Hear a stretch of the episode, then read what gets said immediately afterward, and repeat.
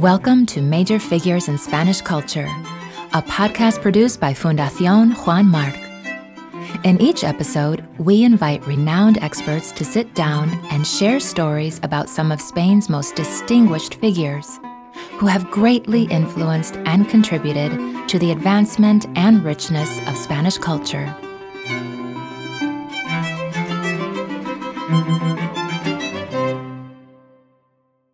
Maria Zambrano was a philosopher, essayist, and political writer. She was one of the only women that took part in militating for the Spanish Republic and against the military coup that turned into a civil war, and later into 40 years of dictatorship under Franco's rule. She fled and lived her next 40 some years in exile, which contributed to some of her greatest works as a philosopher. When she was finally able to return to Spain in 1994, she was the first woman to receive the prestigious Miguel de Cervantes Prize. Roberta Johnson, Professor Emerita of the Department of Spanish and Portuguese at the University of Kansas, and adjunct professor in the Department of Spanish and Portuguese at UCLA, has composed an essay of the prolific writer, and Marjorie Glantz is here to narrate. Maria Zambrano's trajectory as a philosopher is tightly bound up with her itinerant life as a Spanish Civil War exile from 1939 until 1984. Zambrano was born on April 25, 1904, in Velez, Malaga, the southernmost province of Spain, where Moorish influence was intense and lasting. Some have attributed Zambrano's interest in Sufism to her Andalusian origins, and some commentators on her work ally it with mysticism. However, her philosophy can be fully situated within the Western philosophical tradition. Her central philosophical concept, poetic reason, which includes a consideration of the emotions, what Zambrano called the soul, in human life, is an alternative to the vital reason and historical reason of her doctoral professor Jose Ortega y Gasset. At age four, Zambrano moved with her parents to Segovia, where her schoolteacher father was the colleague of the great poet Antonio Machado.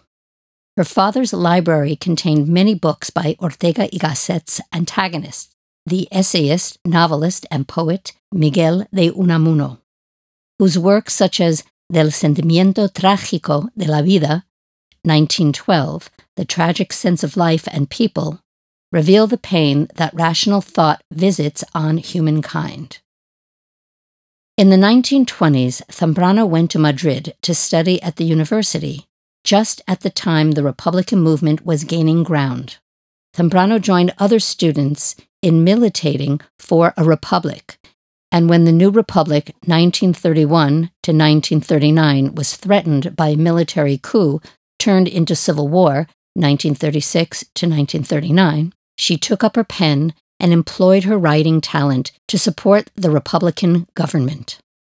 As a modernist philosopher in the line of phenomenologists, Edmund Husserl, Max Scheler, and Martin Heidegger, and existentialist Jean Paul Sartre and Albert Camus, Zambrano was interested in the notion of consciousness. Her first book, Horizonte del Liberalismo, 1930, Horizon of Liberalism, meditates on the interaction between the individual and society. Zambrano argues that a human being is conscious of being other to everything else, which, as Sartre would articulate in Being and Nothingness 13 years later, is the crux of one's existential situation. Zambrano's notion of the individual includes freedom, foretelling Sartre's central concept of the human being as necessarily free. As Sartre would theorize in Being and Nothingness, in Horizonte del Liberalismo, Zambrano posits one's freedom as always linked to that of the other. Zambrano critiques the absolute individual for negating his or her connection to others, since she believed it ultimately impossible to exist in isolation. Politics, Zambrano asserts, is reform, the struggle between the individual and life, also reforms the individual. Horizonte de Liberalismo also introduces Zambrano's philosophical approach, which nearly always includes a historical dimension. History for Zambrano is a dramatic dialogue between human beings and the universe. In 1934, Zambrano began to cultivate an interest in the interior self in her seminal essay Hacia un saber sobre el alma, towards a knowledge of the soul, which places the soul in a middle ground between the interior and the exterior of the human being. She describes the self as surrounded by concentric layers that go from the deepest interior to what is finally completely outside the person. The soul is located within these layers. In Hacia, Zambrano draws heavily on Max Scheler's Ordo Amoris, which posits a knowledge of the heart. Jose Ortega y Gasset harshly criticized Hacia un saber sobre el alma, although he did publish the essay in his journal Revista de Occidente. Ortega said that in leaping over the Western notion of reason, Zambrano was trying to get way over there when philosophy had not yet reached here. This criticism sent Zambrano weeping from Ortega's office, but she did not waver in her determination to forge a philosophy that took the emotions into account. Hacia un saber sobre el alma forms the basis of Maria Zambrano's central concept of poetic reason, which she first mentioned in a lecture a los poetas chilenos de Madre España, to Chile's poets from Mother Spain, delivered to Chilean poets during the Spanish Civil War when she and her husband, Alfonso Rodriguez Aldave, were on a diplomatic mission to Chile to garner support for the beleaguered Spanish Republic in 1937. The speech reflects the passionate personal roots of poetic reason, and it serves as a benchmark in Zambrano's process of disengagement from Spain's political situation as she moved into the interior realm of the passions. According to Zambrano, poetry, words, creative reason, and active intelligence must be joined to the blood running in torrents in order to forge the Spanish people's rebirth which in turn will bring a new world for all peoples. The intersection of reason and physical pain, which places emotion on equal footing with reason, and which Zambrano believed essential to overcoming the Spanish tragedy, signal the birth pangs of poetic reason. During her long exile, which began three years after the Chilean speech, Zambrano continued to hone the concept of poetic reason in defiance of Ortega's lifelong adherence to forms of rationalism. At the defeat of the Second Spanish Republic in 1939, Zambrano went first to Mexico, where she taught at the University of Morelia and continued to develop her ideas on the centrality of the emotions in philosophical thinking. In Mexico, she published Filosofía y Poesía, Philosophy and Poetry, and Pensamiento y Poesía en la Vida Española, Thoughts and Poetry in Spanish Life, in which she explored the unfortunate rift between philosophy and poetry from Plato to the present. She sought reconciliation of the two forms of knowledge, observing that both poetry and philosophy depend on the word.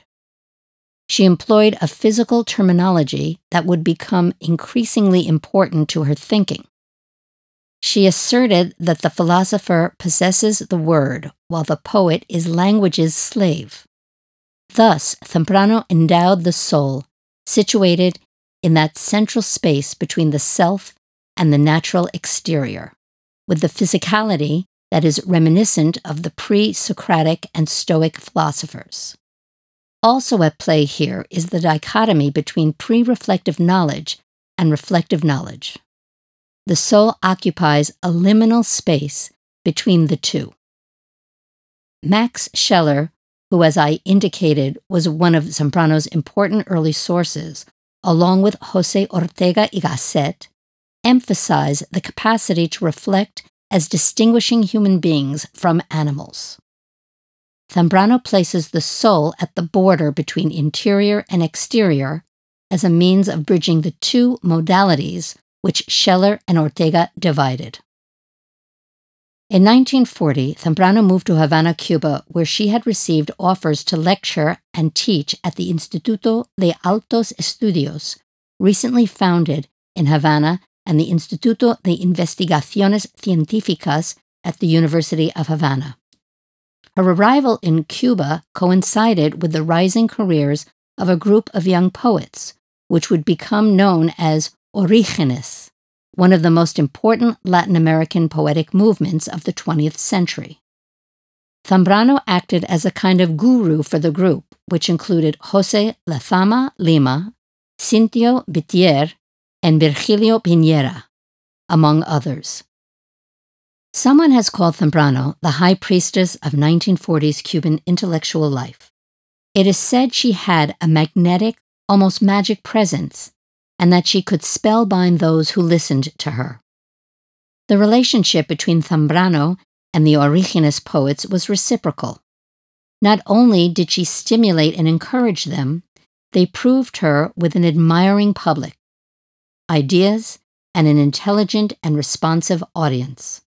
The Caribbean period, alternating between Cuba and Puerto Rico, which lasted from 1940 to 1953 with a two year hiatus, 1946 to 1948, and another period in Rome, 1951 to 1952, was a fertile one for Zambrano's meditation on the inner self. It is almost as though her disengagement from Spain's political situation freed her to concentrate on the philosophical track she had initiated in the pre Civil War years with Hacia un saber sobre el alma, she wrote that in Cuba, she experienced a state of pure forgetfulness, the unlimited time of dreams, and there she developed the notion of delirium, a borderline state between pre-consciousness and consciousness, closely related to poetic reason. Delirium in Zambrano's thought has many sources, chief among them Nietzsche's emphasis on the Dionysian over the Apollonian. Delirium, like the soul, has a physical origin in breath. It is originary in the same way that the Greek concept of the soul is originary. It is raw, fleshy, passionate, bloody life that comes from the deepest interior of the person, from the innards, a word that occurs frequently in her writing. Delirium is a lucid dream. In Zambrano's philosophy, Dreams are not the rehearsal of an already lived past as they were for Freud, but rather an opportunity to create the future. Dreaming is the dawn of consciousness and possibility. In 1943, three years after moving to Cuba, Zambrano continued her resistance to Ortega's rationally based, vital, and historical reason in Confesión, Género Literario, Confession, a literary genre. This book confronts Ortega's antipathy toward what he considered personalism in art, which he articulated in his famous essay, The Dehumanization of Art. Ortega proposed that art and life should maintain completely separate spheres and that art should evoke an intellectual rather than an emotional response. For Zambrano, however, confession offers the possibility of reaching the interior realm of the human being, which sustains liberating dreams. Poetic, metaphoric language records and reveals this journey to the interior. Zambrano's contact with the Orígenes poets in Cuba inspired key essays on inner life. Metáfora del Corazón, 1944, Metaphor of the Heart, and La Cuba Secreta, 1948, Secret Cuba. In Metáfora de Corazón, Zambrano relates traveling inward to the descent into the underworld, Los Inferos.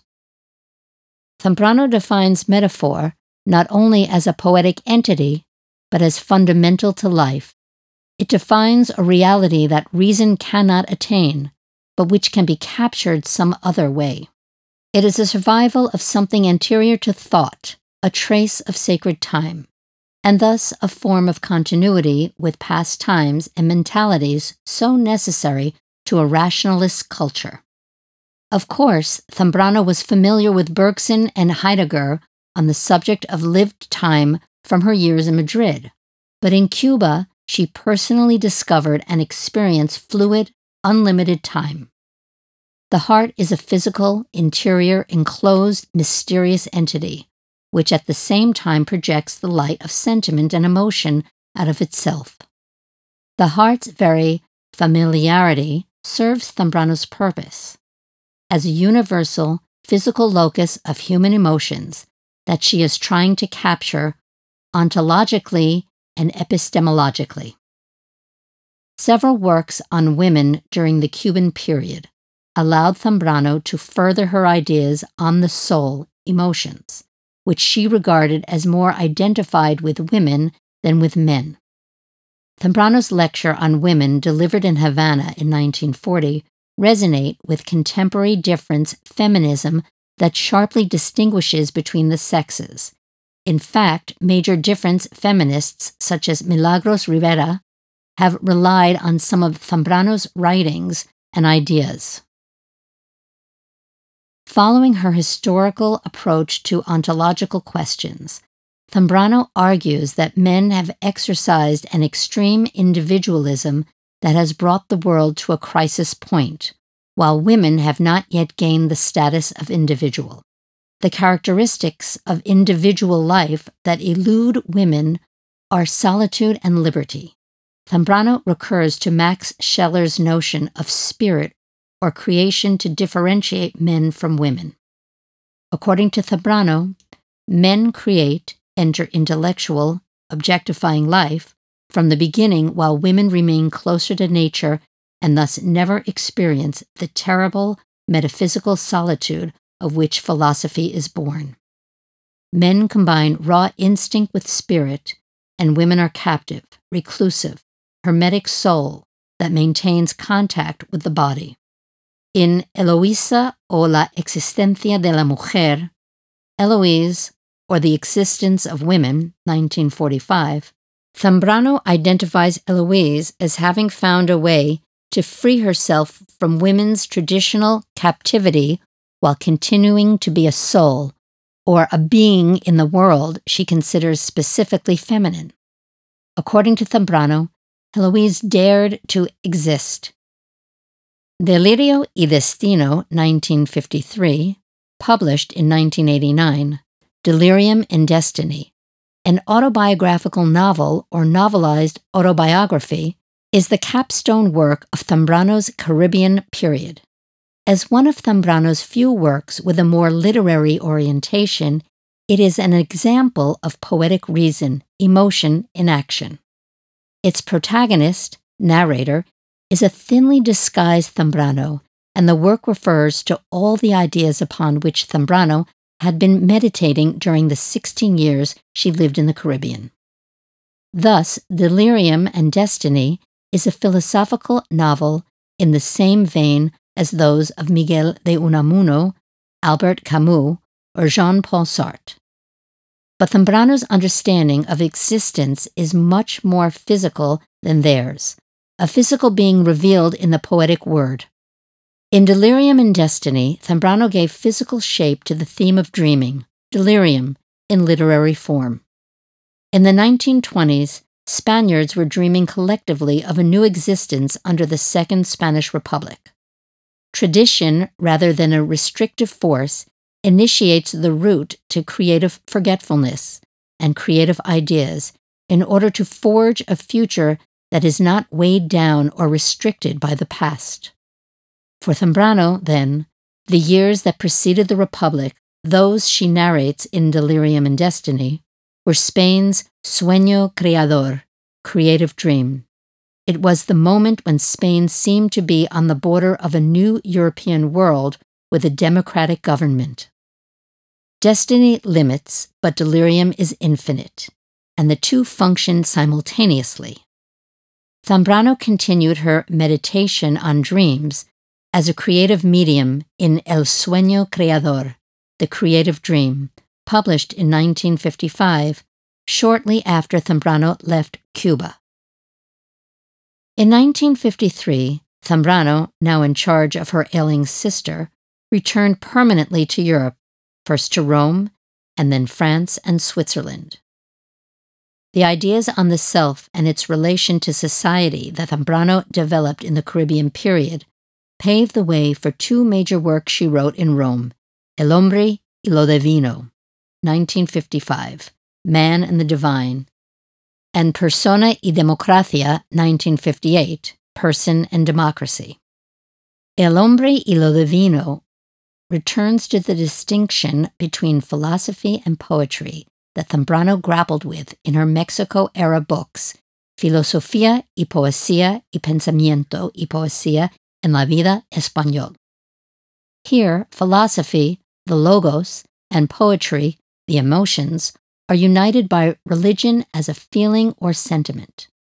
The book takes a historical approach to the role of religion in human life, especially its beginnings in the Greek gods, and it covers a number of subjects that touch in one way or another on Greek thought. Aristotle's condemnation of the Pythagoreans, Nietzsche's Superman, and the death of God, Sartre's notion of nothingness, piousness, pity, ruins, love, envy, the future, temples, and the death of ancient Greece. El hombre y lo divino is a reasoned defense of delirium as an originary state. In the beginning, according to Zambrano, the human being felt himself to be seen without being able to see, and thus he did not feel free. She posits the sacred as a hidden reality that is anterior to things. Delirium does not question, but poetry related to the sacred initiates human beings' confrontation with the unknown as they begin to question. Questioning signals the dawn of consciousness, and philosophy is born. In Persona y Democracia, Zambrano returns to the civic self from which she had distanced herself after 1940, but she incorporates the lessons about the interior she learned in the intervening years. Persona y Democracia distinguishes between the individual and the person, which Zambrano views as more than the individual the person is endowed with the consciousness of him or herself as a supreme value. Zambrano's human being is formed of an I and a person. The person includes the I and transcends it. The individual's place is society, but the person's space is interior. Feeling enclosed, a sense of hermetic, incommunicable I myself, is the essential condition of the person although at times he or she wishes to escape that enclosure and open it up to a friend, a loved one, or the community. The ratio of interior to exterior in the construction of the self is the reverse of that put forth in Horizonte del Liberalismo, since now the interior person is the starting place from which the person searches for the exterior. Zambrano establishes the dichotomy between person and personage, or actor, wearing a mask, which emerges when the human being allows him or herself to be deformed by history. Zambrano's theory of the person and his her mask attempts to unite the interior with the exterior view of the person, which always includes a social moral consciousness.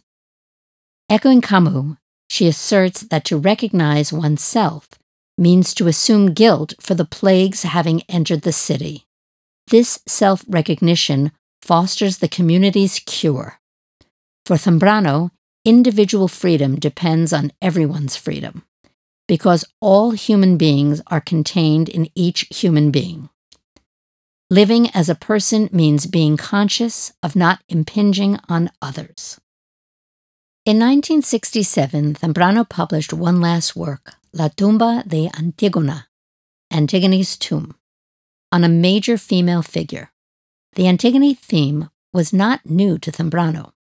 In 1948, while still in Cuba, she wrote Delirio de Antigona, Antigone's Delirium, which is a forerunner of the later play.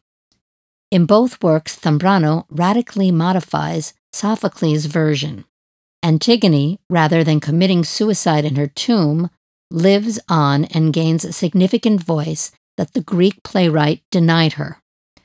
Both of Zambrano's versions can be interpreted in either a political or philosophical way, but the 1967 version more fully develops each strand. Antigone, whose classic garb and political role can be seen as an allegory of the Second Spanish Republic, holding out hope of redemption from defeat of Francisco Franco's hands, despite the crushing odds to the contrary. The Greek civil war between the brothers Eteocles, Polynices, and the tyrant Creon are easily read as Spain's situation, civil war and dictatorship, between 1939 and 1967. In philosophical terms, Zambrano positions Antigone at the dawn of consciousness, poised in and in between space between the deep, sacred interior reaches, the tomb, and the luminous exterior of full self consciousness. Images of light and darkness alternate as Antigone carries on dialogues with each of the characters that play a role in her life. Her sister Ismene, her mother Iocasta, her father Oedipus, her brothers Eteocles and Polynices, King Creon, and the Harpy. The conclusion of the play is open ended. Unnamed characters approach Antigone to lead her from her tomb toward an unknown future. During the final stages of her exile in the French countryside, Zambrano wrote Claros del Bosque, 1977, Clearings in the Woods the culminating and most elusive work of her philosophical career. The title, resonating with Heidegger's notion of Lichtung, suggests that here Zambrano returns to her phenomenological roots in order to capture an intuitive experience via metaphor. Claros del Bosque begins with a physical image, the sensing body at the edge of a clearing in the woods, the physical being in space. Zambrano posits the clearing as a center that we view from the edge. A bird calls us to come, and we obey, but we find nothing, only an intact place that opened up for an unrepeatable instant. The clearing is an intuitive moment in which the sensing body, the emotions, and thought converge, and in which conscious and unconscious knowledge coalesce in a moment of recognition. Not only does Zambrano evoke intuition as a philosophical subject, her philosophical method, which is analogical or metaphorical, proceeds intuitively rather than rationally. The intuition, however, is not only mental but physical. The sensation of revelation, which could be an instant of aesthetic reception or a creative moment. Zambrano reproduces the cognitive emotional sensation via metaphor, a cognition that is recognition, one that breaches the clearing, the gap in knowledge. In 1984, Maria Zambrano returned to her native Spain, nine years after the dictator Francisco Franco died. Although her work was little known in Spain at the time, she had already won several major awards in her native country the Prince of Asturias Prize 1981, and Doctor Honoris Causa from the University of Malaga 1983. In 1988, she was the first woman to receive the very prestigious Cervantes Prize. On February 6, 1991, Maria Zambrano died in Madrid. The Fundación Maria Zambrano in Vélez, Malaga, now houses her personal library and an archive of manuscripts and letters. Thank you for joining us on Major Figures in Spanish Culture.